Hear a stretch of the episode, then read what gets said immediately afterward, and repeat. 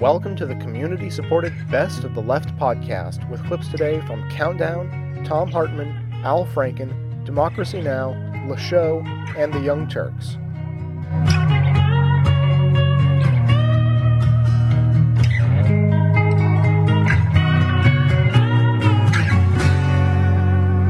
Beyond being a national referendum on the Bush presidency, next week's election also likely to define the legacy of the man who won Mr. Bush the White House in the first place, Karl Rove. Most likely getting to keep his genius status permanently should the Republicans retain Congress or even at this point just come close in the House. Should they lose both? Well, let's just say that part about being known as Bush's brain probably will not be considered a compliment anywhere anymore, assuming that it was widely. Joining me now, the senior political writer of the Dallas Morning News, Wayne Slater, also co-author of the new book, The Architect, Karl Rove and the Master Plan for Absolute Power. Thank you for your time tonight, sir. Good to be with you, Keith. Let's take a look at the premise. Washington is a very much what have you done for me lately kind of town, but also knowing there is some difference of opinion on this particular point. But if the Republicans lose the House, say, and retain the Senate, would it call Mr. Rove's legacy into question? Well, you know, isn't this the party of personal responsibility? so you got to think that if uh, after 2002, Karl Rove was the guru in chief for defying history when the Republicans gained seats in an off-year election, 2004, he's the architect. In 2006, if things go south, it has to diminish his star in some way. And yet, I think there are there is an argument to be made that anybody, even a god, a political god like Karl Rove, is going to lose in a year like this. To uh, to quote the great David Frye, those who uh, those who are to blame lose their jobs. Those who are not, uh, those who are responsible, do not. Uh, but beyond the question, of what happens if the Republicans lose? Uh, supreme confidence that his party is not going to lose is that an act, or does he really believe that they're going to win? Do you have a, a, a, sense from what you've heard from him in the last few weeks? Yeah, you know, I've talked to Karl, I've talked to some other people, and the odd thing about Karl is that there's no question part of this is an act. Uh, what you do is you try to, the last thing you want to do is suggest, project the idea that you're going to lose, that it's going to be a tidal wave against you, and that's nothing uh, that will just make the, uh, the base sort of uh, turn out. Uh, but on the other hand, there is something about Karl. I remember him in the year 2000 when he thought the president was going to win the New Hampshire primary. He lost. He thought the president was going to win in California. He didn't. And so there's something almost delusional about Karl. Sometimes he looks at the numbers and sees what he wants to do and what he wants to see, even if in looking at those numbers, he's seen deeper than most of us. The NPR interview speaks to that almost last week, where he talked about your math versus the math math, implying he had the math. Is that is that strength, confidence? Is it something sort of scary that he knows more than uh, somebody else might know about how this is going to turn out before it's actually taken place, or is this uh, whistling past graveyards? Well, you know, I, have known Karl for 15 years, and I never underestimate them in any case. I have to say that I was at a book deal the other day, and a prominent Democrat walked up to me and said, Why is Karl so confident? There is another explanation here besides his supreme confidence. It's that he's in their heads and he knows it. Karl has the ability to get into the minds of Democrats and scare them to death like a pitcher who may or may not be throwing a spitball. Uh, if the Republicans lose or the parties split Congress, which would be the bet most people would put the, the put the money on right now, the latter of those, what happens to all the systems, the procedures, the rituals, the the the funneling of power, the funneling of, of uh, other things that Mr. Rove has established since January of 2001? Do they do they get dismantled? Do they get interrupted? What happens in the position of a Democratic Senate, a or a Democratic House, or either one of them, or both, and this this mighty administration that has been chugging along by itself the last five years? All these Democrats who think that everything's going to be great in November. They're going to take the House, maybe the Senate, and the end of Karl Rove's effort to establish an enduring Republican majority is at hand, might want to think about this because the apparatus that he's put together, he, Ken Mehlman, Matthew Dowd, and other Republican geniuses in this party, this apparatus with the Christians, with the business interests, with the voter vault, with everything that's part of this constituency and this method of winning elections again and again, even if they lose in November, because this has been a catastrophic year for Republicans, even if they lose, that mechanism still in place. And if I were a Democrat, I wouldn't be thinking that we've won completely until 2008. This machine will be back. Here in Texas 15 years ago, somebody told me, never bet against Karl, and I'm not betting against him today.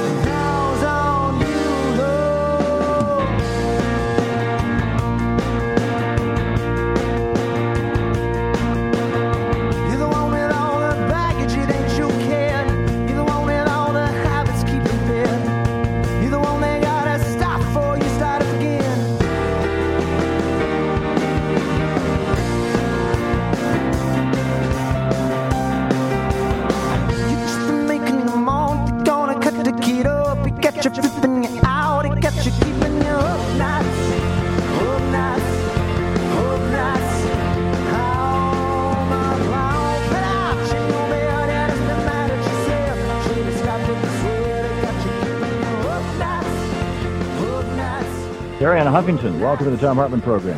Hi, how are you? I'm great. I, I just played, it was really a setup for your coming on the program here. I played a clip from Bush uh, before his RNC speech that was uh, just a, a, whole series of. Be afraid, September the 11th. Of these kinds of things, followed by Franklin Roosevelt. Let me assert my firm belief that the only thing we have to fear is fear itself.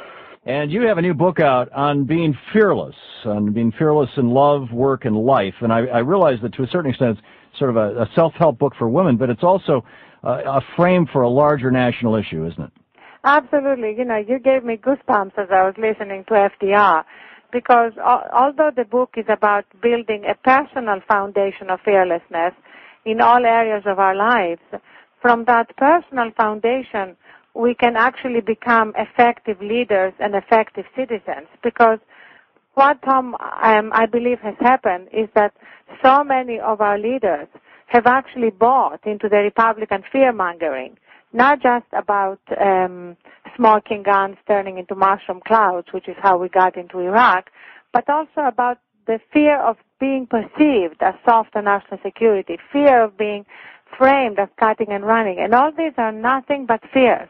It's kind of ironic that Democrats were constantly afraid of of talking about leaving Iraq um, because that was supposed to be against the tough staying on course message of the president, are now hearing the president trying to run away from staying the course. Yeah.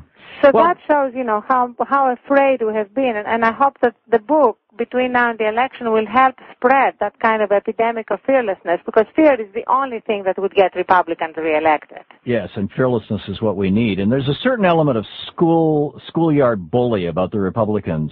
And one of the things that I recall from growing up is that the schoolyard bully was often one of the most brittle and fragile people in the schoolyard and and when confronted and when backed down, it often collapsed very very quickly. And I'm wondering when the Democrats are going to get it that Bush is playing a bully routine, and if they were to aggressively call him on it, he'd roll over. Yes, I mean absolutely, and you know that is really what has been stunning to me, Thom. All those years, six years, of allowing Bush to frame the issue, especially on national security, um, and you know, it's interesting you played FDR because if you, I went back and and uh, looked at what made FDR make that statement, and it was really his own personal foundation of fearlessness after dealing with polio, after, as he said, having spent two years trying to wiggle his big toe, and beginning to to believe that he could handle anything after that. And that's really what is missing from so many of our leaders. Well, I understand Rush Limbaugh now says that uh, FDR faked his polio to get sympathy. just, just kidding. Uh, we're talking with Arianna Huffington, her new book, On Becoming Fearless in Love, Work, and Life. Uh, also, HuffingtonPost.com, of course, her blog, and uh, a great website. Um, Arianna, what's the most effective way that we can spread fearlessness as a meme in the political arena, other than simply, conf- you know, speaking of it? You mean other than reading my book, Thom? Yes, indeed. well, in fact, you know what? Together with the Progressive States Network and the White House Project, we've gotten about a thousand books out that were donated by my publisher mm-hmm. To men and women running for office in this election, from Congress and the Senate down to the Board of Supervisors because we really believe that if candidates tap into their own fearlessness, they will sound different. They will not sound so uh, cowed by the kind of fear mongering that, especially just before an election, becomes worse and and um, and and more scary mm-hmm. than before. Well, and, and, and having fear is part of the n- normal human condition. I mean, it's a, Absolutely, it's a fundamental you know, survival instinct. Yeah, I'm so glad you mentioned that because fearlessness is not the absence of fear. The way I define it in the book is the mastery of fear. It's doing what you believe is right and saying what you know is right, even while you're afraid, even while you're being attacked and criticized. And you've certainly experienced that in your own life. Absolutely, and I write about that. You know, often people say to me, "Oh, when when were you afraid?" And so I I write chapter and verse all the dozens of times in my life when I confronted major fears, whether it was being a gawky, too tall girl uh, growing up in Athens when I was five ten and my classmates were five nothing, or speaking at the Cambridge Union with this accent, which, as you probably have seen, I've now lost.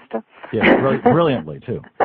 and um, and being ridiculed but persevering, to having a book rejected by 37 publishers, to having a man I was in love with not wanting to marry me. You know, I, I, I write all that because I believe it's important for others to see how all of us face failure and setbacks in our lives, and the difference is how quickly do we recover. Mm-hmm and how quickly do we bounce back? That's what fearlessness is. Persistence.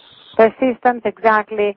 Uh, not getting discouraged is the key to yes. success, and embracing failure is ironically the key to success because there's nobody who has succeeded who has not failed along the way. And as a mother, you know, I have two teenage daughters to whom the book is dedicated. I try to drum this into their heads more than anything because so often many of us don't try new things because we're afraid we will fail. Mm. I know it happened to me with the Huffington Post. You know, before we launched it, there were so many doubters and naysayers. You had to sort of plow on and take the risk. Sure, and and we need and we and we must figure out some way to infect the Democratic Party with this meme of fearlessness, this idea of fearlessness. Uh, send out copies of your book to every member of the party. it's, and it's, uh, but you're right. It is a meme of fearlessness, and in the same way that fear is contagious, fearlessness is contagious too. Yeah. And it only takes a critical mass to change um, the perception and to change the climate in which uh, politicians are operating.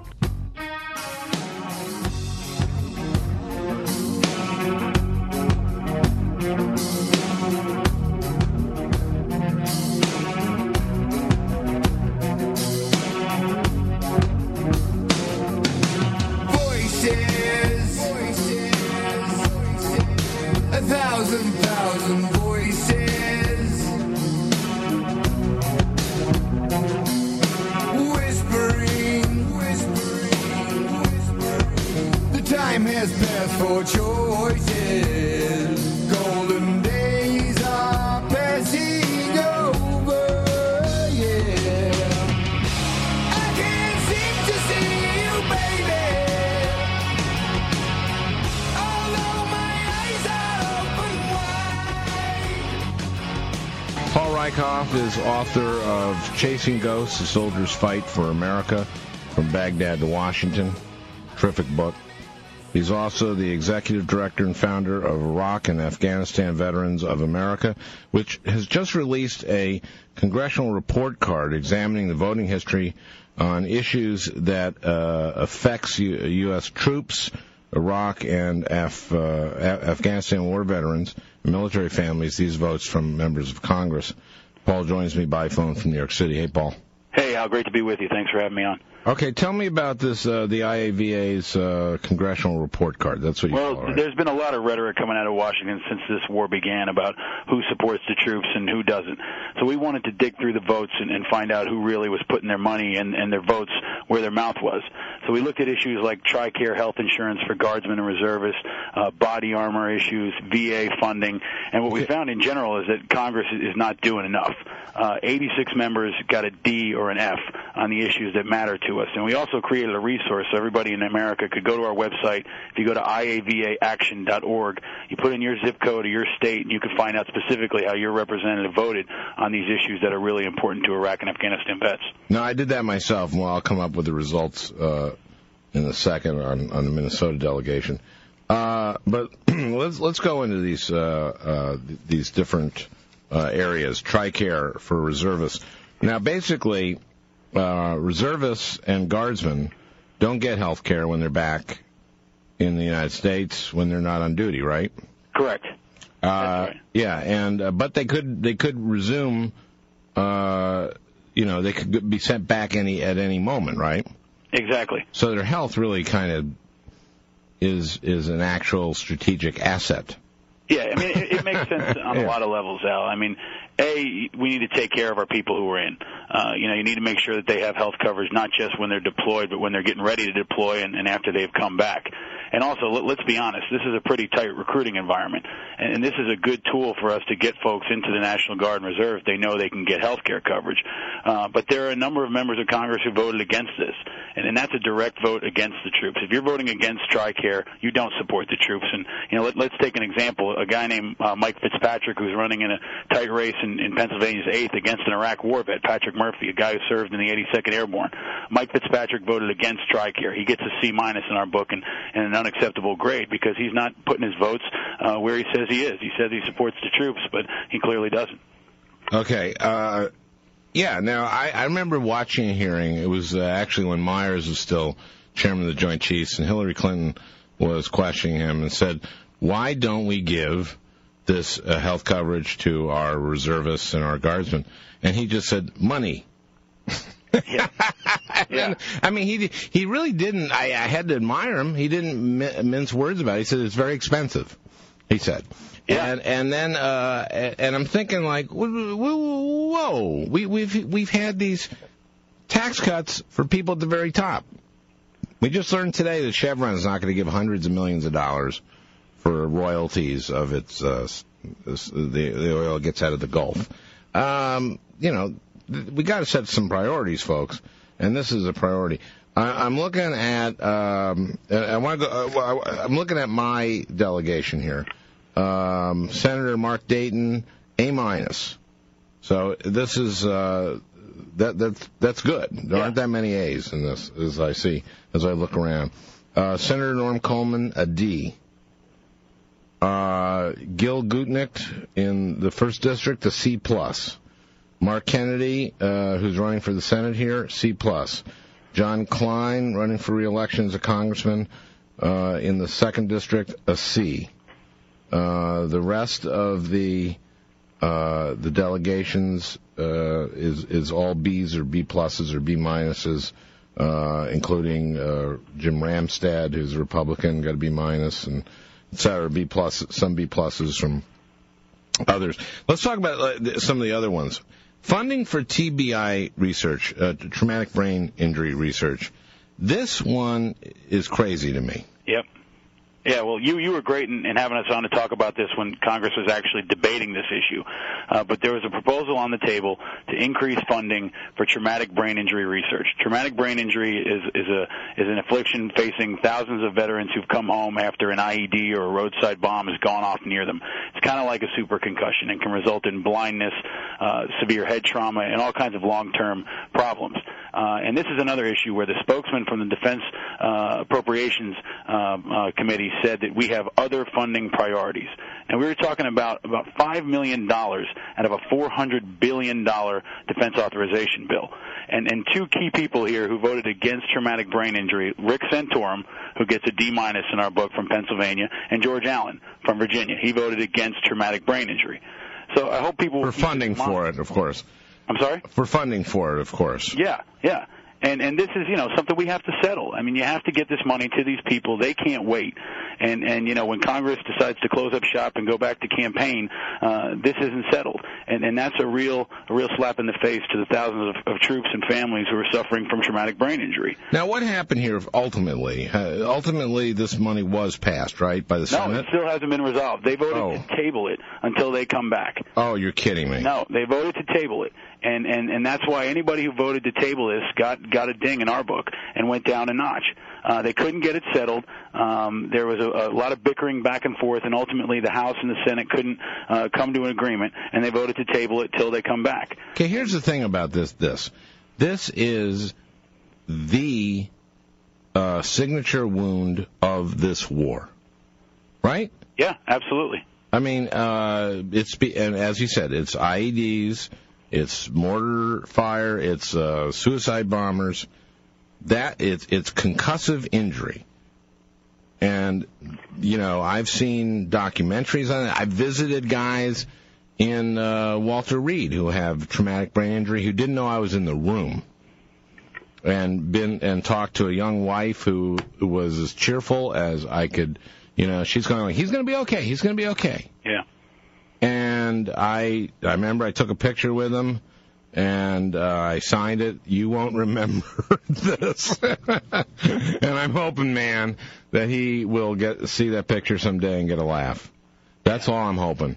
It, it's heartbreaking stuff, Alan. You've seen it firsthand, and, and again, I want to give you credit for it because I know you do go down there and you've been to Iraq a number of times, and we really appreciate it. Um, but but this is the stuff that the politicians aren't feeling. They're not uh, feeling the personal impact of these types of decisions, and, and it's not it's not just that. They also voted against the military death gratuity. There was a proposal to increase the military death gratuity from twelve thousand to a hundred thousand. Rick Santorum voted against that.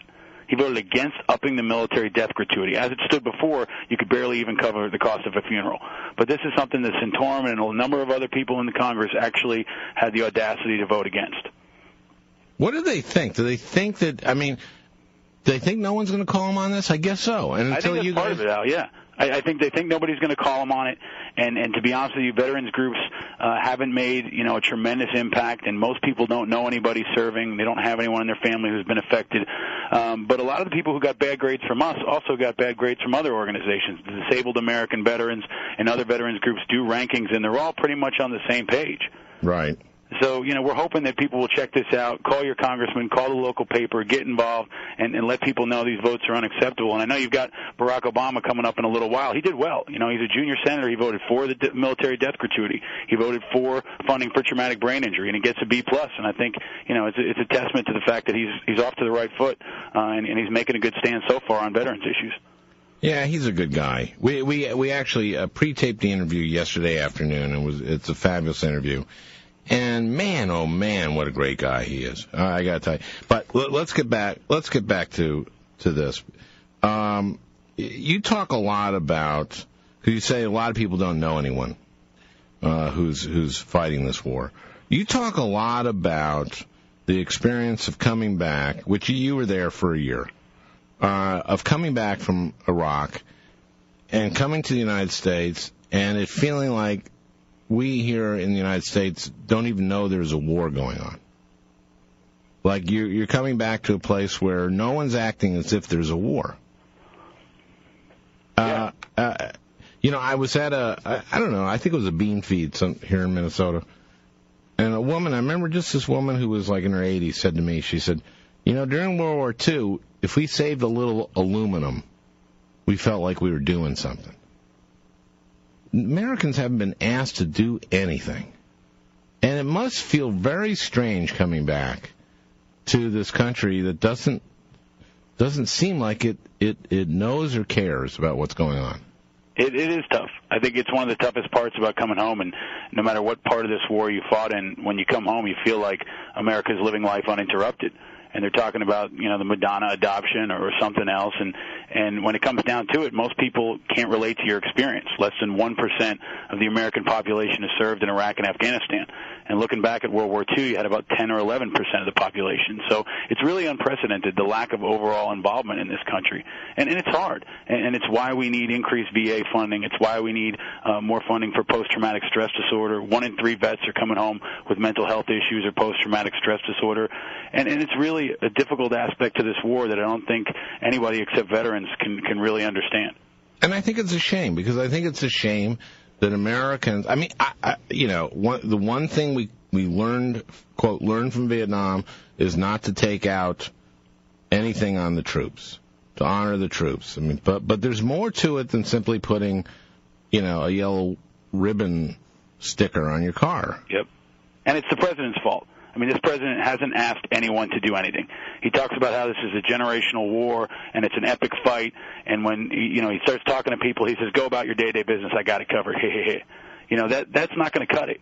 And if he's serious about this war and he's serious about fighting our nation's enemies, then he's got to start asking people to do things. And I think the American public wants to get involved in, in one way or another. They have learned to separate the war from the warriors, but this is something that crosses partisan lines. Republicans and Democrats, all my friends in the military, are pretty upset with how the president has let the American public really get off without sacrificing anything.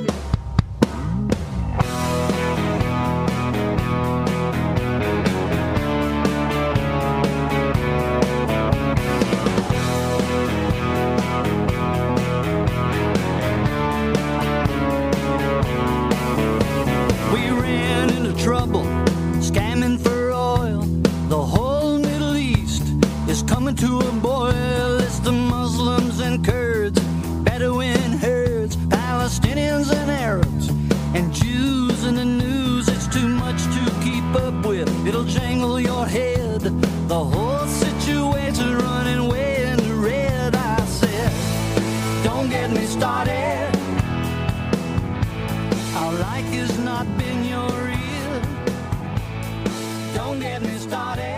Control of the House and Senate is up for grabs in what many describe as the most pivotal battle for Congress in over a decade.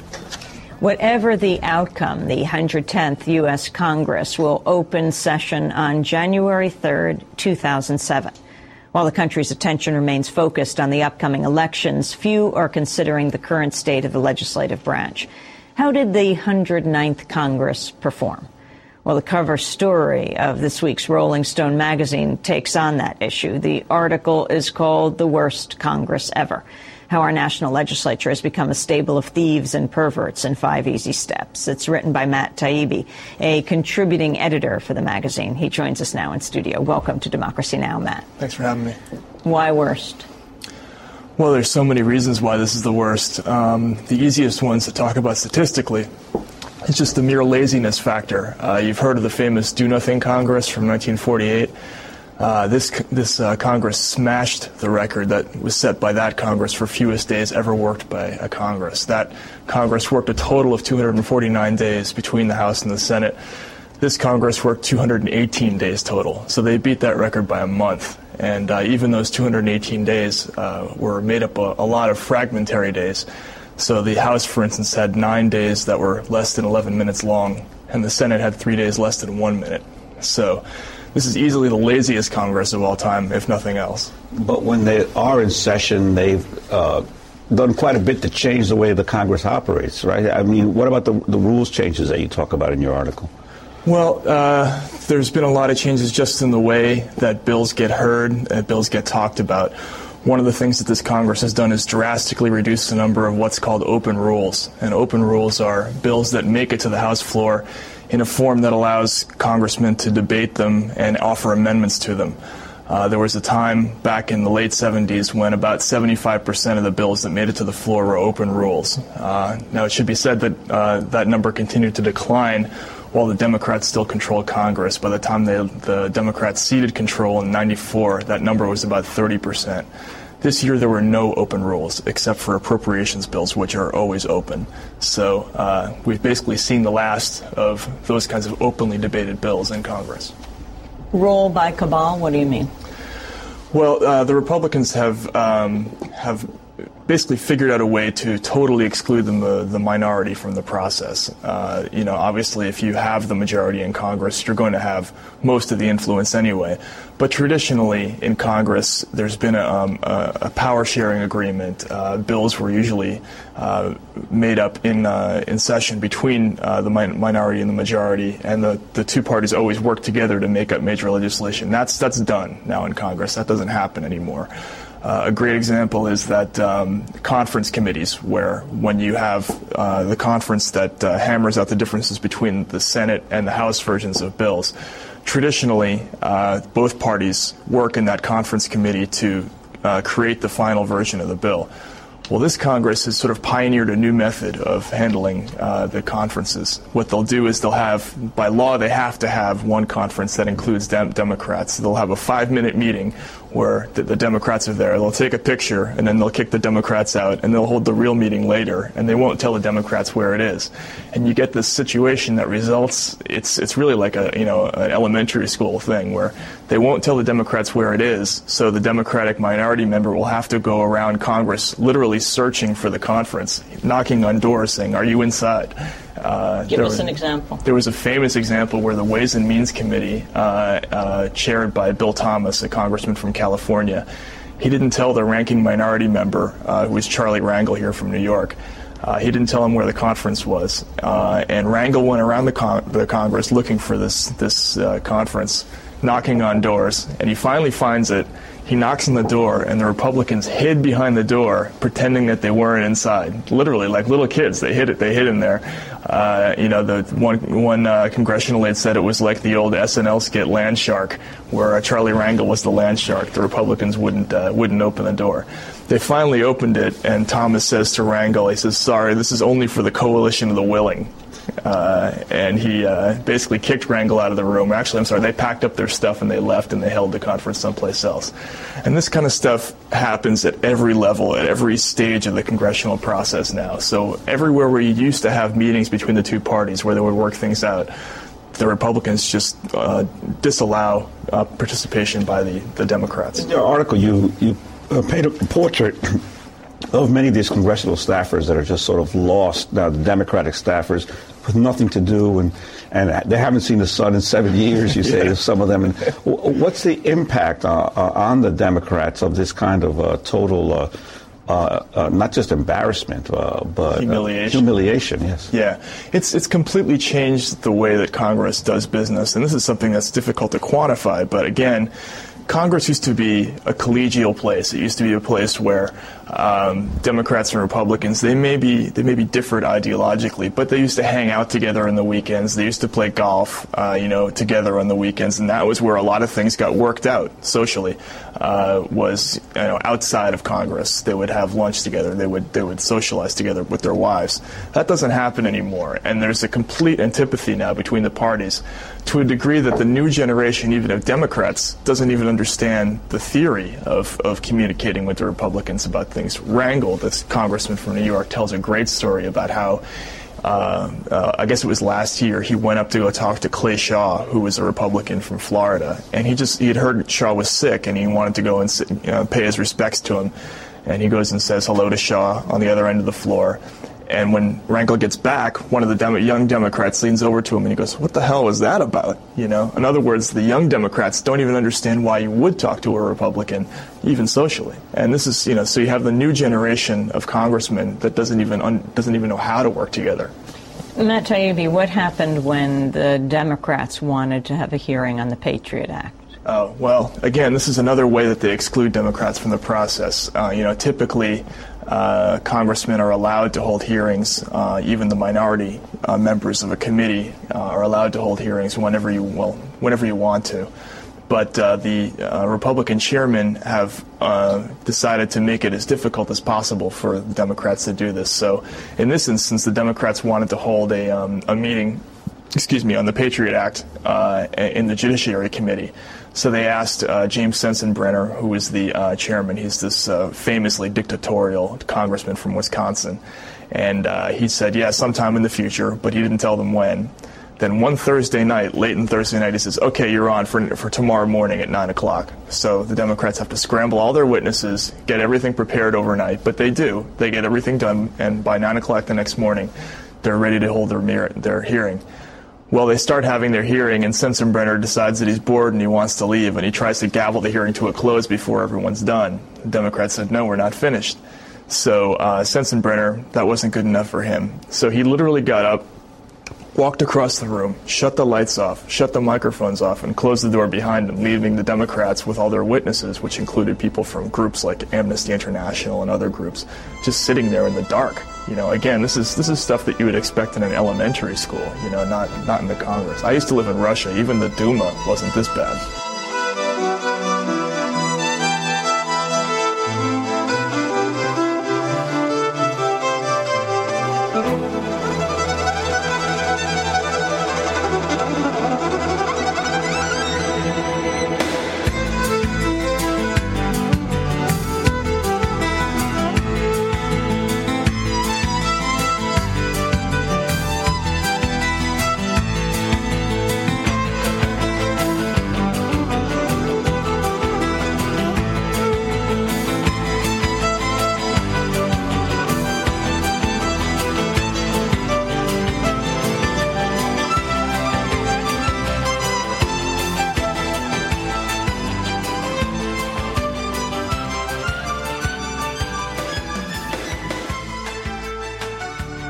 Six years after Bush v. Gore.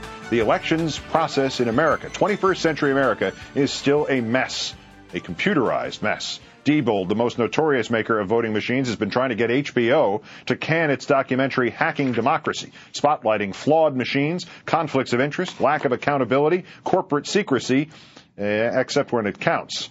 But you don't need to, HBO to tell you that somebody's got their thumb on the scale. Just spend five minutes on the Google. Maryland, 4,700 Diebold machines have a crucial part replaced so they won't freeze anymore. In September, problems with electronic voting machines forced some primary voters to go home before becoming voters. Both the Republican governor and his Democratic challenger are telling voters use the absentee paper ballots. Florida, you know, the Miami Herald found machines in South Florida's early voting turning Democratic votes into Republican votes. Texas, same thing, found in Jefferson County. Ohio, after the May primaries, 24 machines had no data on them at all, and officials couldn't even find 29 more. Virginia, with a tight statewide race there, on some screens, voters won't see Democratic Senate hopeful James Webb's full name because it's too long. And California officials have learned in recent days that the state's most widely used electronic voting machines can be manipulated to let voters cast ballots over and over and over again.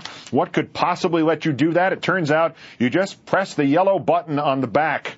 The yellow, congratulations, your high score, you've just won a second vote button. One of the most notorious Diebold demonstrations was the work of Edward Felten, a professor at uh, Princeton's Woodrow Wilson School of Public and International Affairs, and he joins us tonight. Thank you for your time, sir. My pleasure. Based on your demonstration, how easy would it be for somebody with just a little tech savvy to hack a Diebold machine?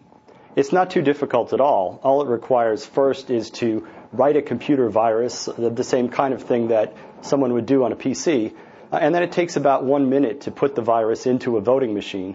From there, it will spread to other voting machines and affect who knows how many votes. In 2003, the Diebold chairman said he was committed to helping Ohio deliver its electoral votes to the president. Um, he later resigned. He said that that was not exactly what he meant. Now it turns out, out though that Kenneth Blackwell, who was the Secretary of State who oversaw those elections, who's now running for governor of Ohio, was a Diebold stockholder. How worried should all of that, those facts, make us, in addition to the to the physical facts that you have determined? Well, I think it's not a good thing when you have uh, partisan politicians, especially ones running for office, who are also running the election machinery. But I think the main story here is not uh, is not so much uh, possibly biased election officials as it is the reliability and security of the voting machines, which leave, really leave a lot to be desired in addition to the things that we all worry about, have nightmares about, think we might have seen before in previous elections, what is now the, the capacity for things just getting screwed up? That one story about the 24 voting machines that, that had no results in them after the Ohio primary. How much how much of the vote, how much of the risk here is is is just inadvertent, or or not even getting to the idea of how much of it might be stolen? Well, certainly you're dealing with computers here. That's what these electronic voting machines are. And whenever you have a computer, you, know what can go wrong. Data can get scrambled, it can get lost. Uh, these machines, as we've seen, can even, even you can even see the whole machine lost. So all the usual computer problems, unless you have some kind of paper backup. there is constant attention paid to those sort of glitzy, famous computer, or not computer frauds, but voting frauds, dead voters and people voting repeatedly and ID challenges and the rest of this. Um, USA Today reported that there has been a secret federal report that found there's little evidence of that kind of fraud. Uh, is it? Are we looking at those smaller problems so we don't have to look at this bigger problem? Well, I think we need to look at all the problems. It's important that we get the right people into the voting booth. But then once they get there, we need to make sure that their vote is actually recorded correctly. Uh, to have a fair, to fair and honest election, we need to get all this stuff right and get it right at the same time. So, Professor, if the if the head of what amounted to the federal voting reform program quit in frustration because they wouldn't do any reform regarding e-voting, what's the solution Tuesday? Stay home? No. Uh, the one sure way to make sure your vote is not counted is not to show up on election day. People have to go, they have to cast their vote, and, uh, and then hope for the best. Our elections are mostly honest most of the time, and, and we hope that, uh, that we can continue that on Tuesday as well. How much actual reworking, how much actual money, how much actual time would it take to make a safe and reliable computerized voting system in this country? Well, it would cost some money and take some time, but there are things we know we can do. And, and, the main thing we can do is go to a voter verified paper audit trail. What that means is that when you cast your vote, the voting machine prints out a piece of paper you can look at and you can say, yes, this is how I wanted to vote.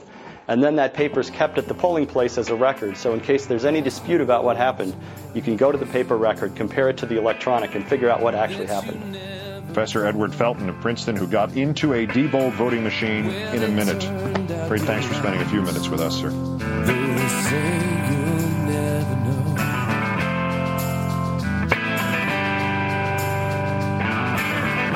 remember running through the wet grass, falling a step behind. Us never tiring, desperately wanting. When they pumped out your guts, filled you full of those goods. You were never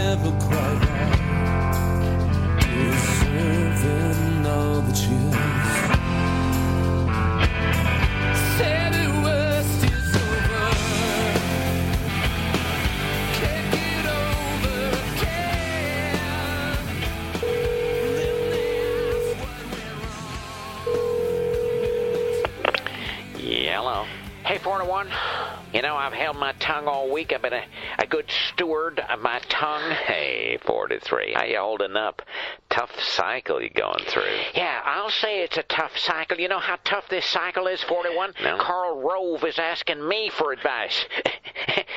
and 43, I've, I've tried to hold back my temper because I don't want to use words that may be offensive in the Lord's sight, lest He decide not to bless this war tomorrow. And if you think things look bad now, you should see them without the Lord's blessing. But holy damnation, 41, I sure didn't need you speculatifying on how bad life might be for your son if the if the Democrats won Congress. Yeah, just saying I cared. Message I cared. That's not such a bad thing for a a father to say to his nearly favorite son. Well, there are, there are less politically harmfulistic ways to say that, 41. You know, send some fresh fruit or, or, or, a carton of energy drink or something. But, you know, how am I supposed to retain the optimism that is a key to my brand, mm-hmm. as Andy Card always w- would tell me, yeah. if my own dear father is going around right in front of my back telling every Tom, Dick, and Gregory that I'm going to have a Democrat Congress? No, didn't say you would, just said it would be hellish.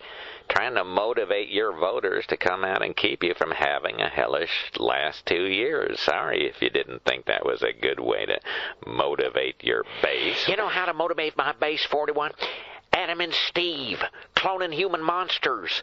Speaker Pelosi bringing San Francisco values into the Speaker's office. That's how you motivate my base.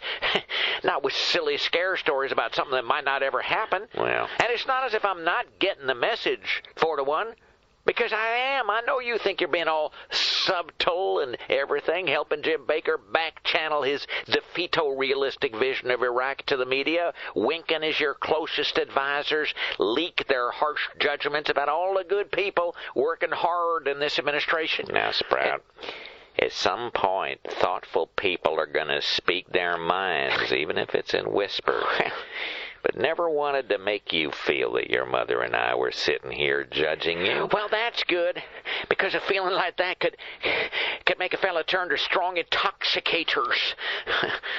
It certainly felt it was well within your bailiwick to repudiate everything my administration had stood for. Hey, hey, 41. Yeah. Am I supposed to apologize for actually not raising taxes after campaigning on cutting them? I mean, let's not forget somebody needed to do a little clearing of the Bush name with the good conservative people who form not just the backbone of this party, but its front bone, too. Fine. Just saying that when the foreign policy A team sees half a century of post war achievement going down the doo doo chute, some of them are finally going to want to pipe up at some point. Can't be stopped up anymore. Yeah, yeah, yeah. Just wondering why that point can't be after November the 7th. And, sir, please tell me why a certain Dr. Henry Kissinger, M.D., in just a much a member of that so-called A-team as Bent or Brent or whatever his name is. I uh-huh. think maybe it's, it's, it's good to remember that this is the same Dr. Kissinger Yeah. won a Peace Prize for running a war. So I think he knows a thing or two about foreign policy subtleties. Yeah, well. Meanwhile, we lose a day when we can't talk about San Francisco values promoting the gay agenda in the Speaker's office because my own father's cronies have stabbed me behind the back. Think you don't want to be talking about those values in the Speaker's office. Think that might remind the voters of something. but look here, Sprout, Yeah. nobody's trying to do anything but keep your administration from spending its last two years trapped in a god awful mess in Iraq and a god awful bunch of hearings in Washington. Might not seem like it to you, but these people are trying to help. Sir, hmm if I thought that people trying to disrupt my vision with some contrary information was going to help me, shoot, I could have had that kind of help a long time ago. I could have had that kind of help from Colin. Colin's still a good man. Got a lot to offer. Offering it to his book publisher now, but You know what kind of help we could really use? Hmm. Karl and I were talking about how cool it would be if you'd tape a, a, a TV spot where you were shaking like Michael J. Fox. You know, just show once on the internets, get all the free publicity, get Limbaugh off the hook, get Iraq off the front page for another half day, maybe. don't think so, Sprout. Not really the shaking on the internet's type. Yeah. Well, you know, it's just a hypothetical. Thought you projected a good feisty attitude with the line about people measuring the drapes too early, and that projected strength and an, an almost Reagan-esque optimism. Yeah, yeah, thanks. Thought it was a little strange for you to be denying that you'd ever been stay the course. What do you mean? Well, you said stay the course all those times. I know, but I didn't. I didn't deny I said it. Yeah, you did the Stephanopoulos show. I, I denied that, that we were stay the course, not that we'd said it. Uh. All right, look, 41, I know you care, I get the message, but you just gotta tell your, your people, give me two more weeks to win this thing. Then I don't care if Jim Baker tells me to bomb Iraq to smithereens on the way out of there. In other words, help me now by not helping me till later. Look, 43, these are grown up, independent people. Don't own them. They don't work for me, except to the extent they may have Carlyle Group stock options, but gotta, gonna do what I can to keep the Indians on the reservation a couple weeks longer. Okay? I'd appreciate it, four to one. And if we pull this thing out and mm. Karl says we have an outside chance of keeping the Senate, so worst case scenery, you know, I'm going to have to sharpen my pardon pen. But, you know, if we do pull this thing out, hey, me padre, hmm? blast away. Give me all the so-called realism you got. My vision can take it. See, that's the thing about the vision thing. It's stronger than opinions. Okay, 43. You know, Bar and I wish nothing less for you than that you could start all over. So whatever you need in the next two weeks, certainly want you to get it. You get back to campaigning now, okay? You bet. Thanks.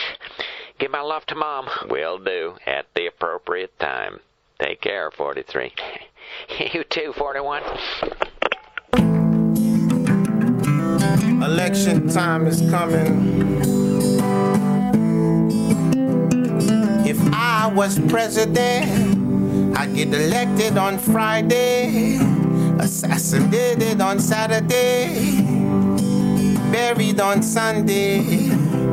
If I was president, if I was president, a old man told me instead of spending billions on the war, we can use some of that money in the ghetto.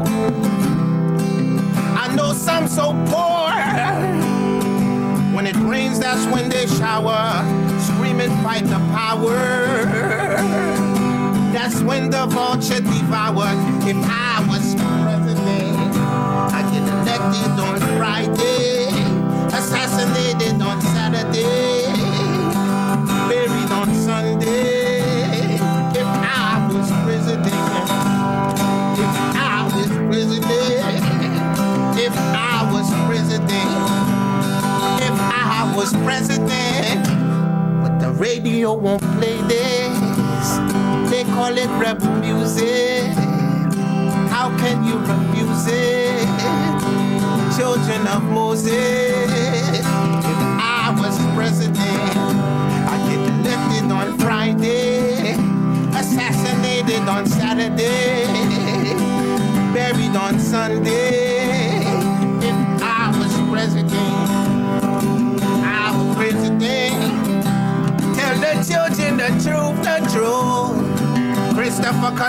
Didn't discover America. Tell them the truth, the truth, yeah. Tell them about Marcus Garvey. Tell the children the truth, yeah. The truth. Tell them about Martin Luther King. Tell them the truth, the truth. Tell them about JFK.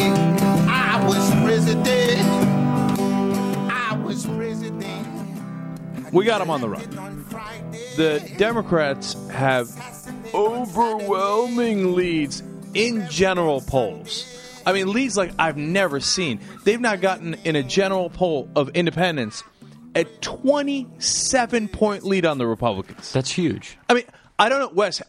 Like I said, you're one of the most knowledgeable guys I know. Have you ever seen a 27 point lead among independents for either party in your lifetime? I, I got to say, back when I might have seen it, uh, I really wasn't following polls. But my guess is when the Republicans probably swept into Congress in '94, they probably had pretty high marks in Yeah. order to in order to get that among independents. No, you're you're right, Wes. But uh, I I saw some of those numbers now. I don't have them in front of me, and they were not for independents. They were for uh, just general population.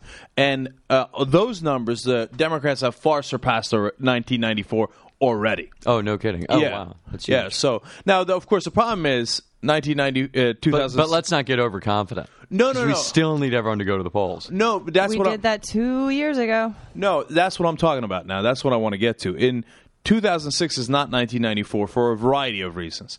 One of which is there's been more gerrymandering in those 12 years. So now those uh, congressional districts are much harder to change. If you got an incumbent, they are well entrenched. I mean, that includes the Democrats. All of the uh, different districts have been carved up in a way so that there is minimal competition. So in order to get 15 seats in 1994, you really didn't need a tidal wave. But when you got a tidal wave, you got 50 seats. If you get a tidal wave this year, you'd be lucky to get 25 seats. There's a world of difference there. Second of all, some people are very genuinely and understandably concerned about voting. You know, whether if you What, like the voting machines? The voting yeah, machines. absolutely. I'm very worried about that this year. I mean, because I mean, the last two elections have given me no hope in the fact that you know we can use these with any credit. Uh, I hear you on that. And even if you don't think that the voting machines are fixed or anything, you could certainly understand that there might be computer glitches. Anybody who owns a computer uh, understands there could be, let's just call it a glitch in the computers. So even in some of the races, you don't want them to come down to 1 or 2%. You want to at least have a good. No, you want to have five or ten. Right, you want to have a good margin of error, three, four, five percent, so that they can't say, "Well, you know, uh, sure." I mean, it looked like he was going to lose by fifteen percent in the polls, but I'm sure the exit polls must have been wrong. That's why he won by two percent. Like they can't make that argument. I found it interesting that uh, a lot of news organizations aren't going to be doing any exit polls on House races. You know, Wes, you see, that's what I'm talking about. The frustration builds and it builds and it builds. I mean, it, you know, with this latest John Kerry flap, it was yet another example of how Democrats don't know how to fight back, and and voting is another perfect example of how they don't know how to fight back. I mean, my God, man, what? Why does it take you two years since 2004 when we had all those problems to not get this straightened out. And then you're right, the the last possible check on computers that are not at all verifiable. And I'm telling you, even if you're a Republican or a conservative or independent, anybody who owns a computer knows it could be messed with or it could have problems of its own. Yeah, So absolutely. the fact that we can't verify a lot of those throughout the country is terrible. It's it, it, it's completely unacceptable. But what Wes pointed out makes it even worse. The one check used to be, hey, look, we're going to do exit polls. One that'll let us know who's going to win. Although, so although that check it. that check didn't work in 2004. No. No, but what happened was in 2004, it wound up being an embarrassment. Yeah. Because the exit polls showed, you know, John Kerry winning, and uh, to some degree, and then some of the other candidates, some of the other Democratic candidates winning, and so when the Republicans wound up winning. You know, some people justifiably were concerned about this. Dick Morris, of all people, was like, "I've never seen anything like that happen. It can't happen mathematically."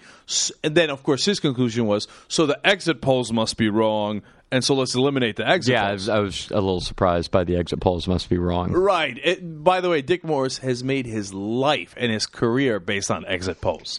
So he is so full of crap.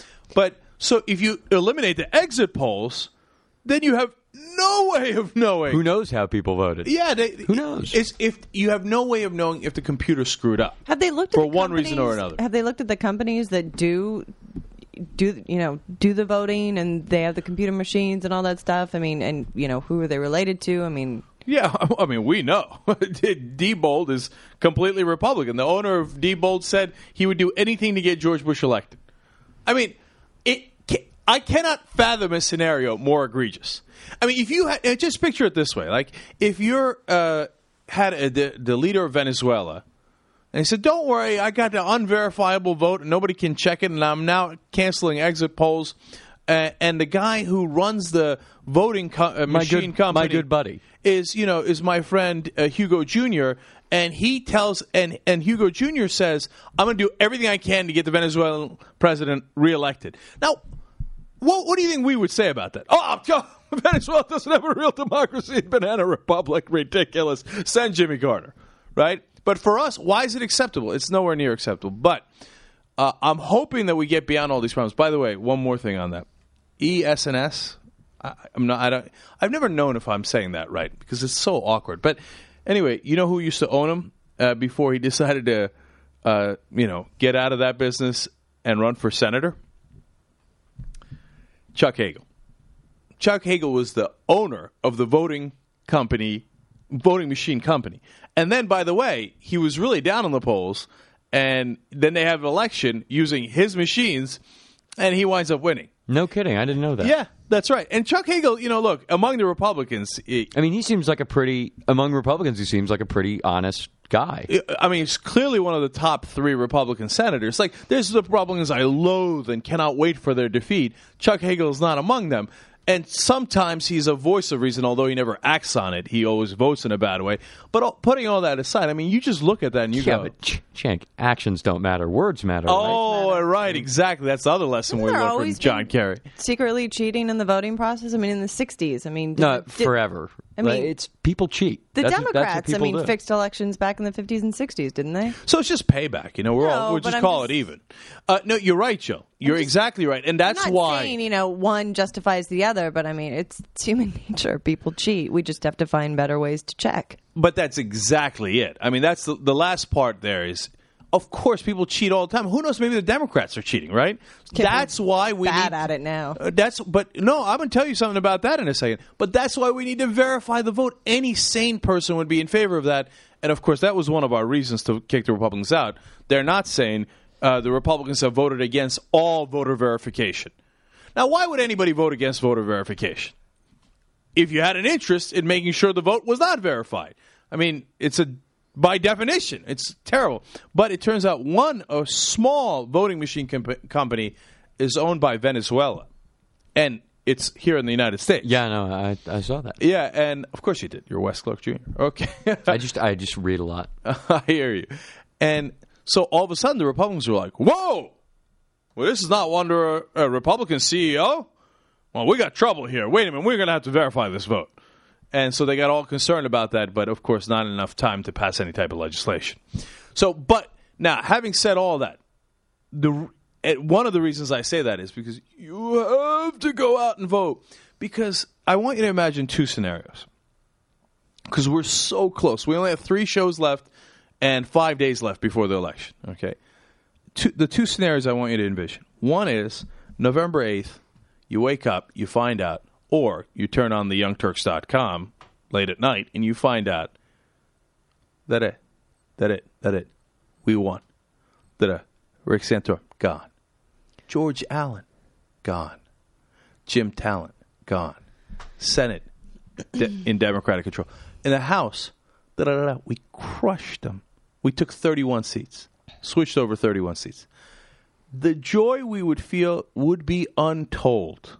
I mean, it's like it, we we talked to you know we've been teasing this thing we were going to do on Wednesday night uh, for a whole week. Um, The Iraq for Sale movie we showed it last night. It was great, and one of our listeners came up to us, Dale, and he said, "I'm waiting for it like Christmas, like a kid waits for Christmas."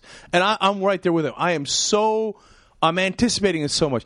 And if we won like that, God, it'd be better than me getting the Atari when I was a kid, which I didn't get that I l- looked for for all those years. Which the- one were you looking for? The 2600 or the 5200? You, you know, since I didn't have it, I don't even know which ones did you cool kids play with. Well, it, it- the 26 was the first. It's the one you wanted. It had Space Invaders. Yeah, And Missile that's the one. Yeah, that's the one I wanted. Because you you know, your parents used to tease you on Christmas morning. You were just going to get a stocking full of coal. Mm, no, Did you my have parents- Christmas morning?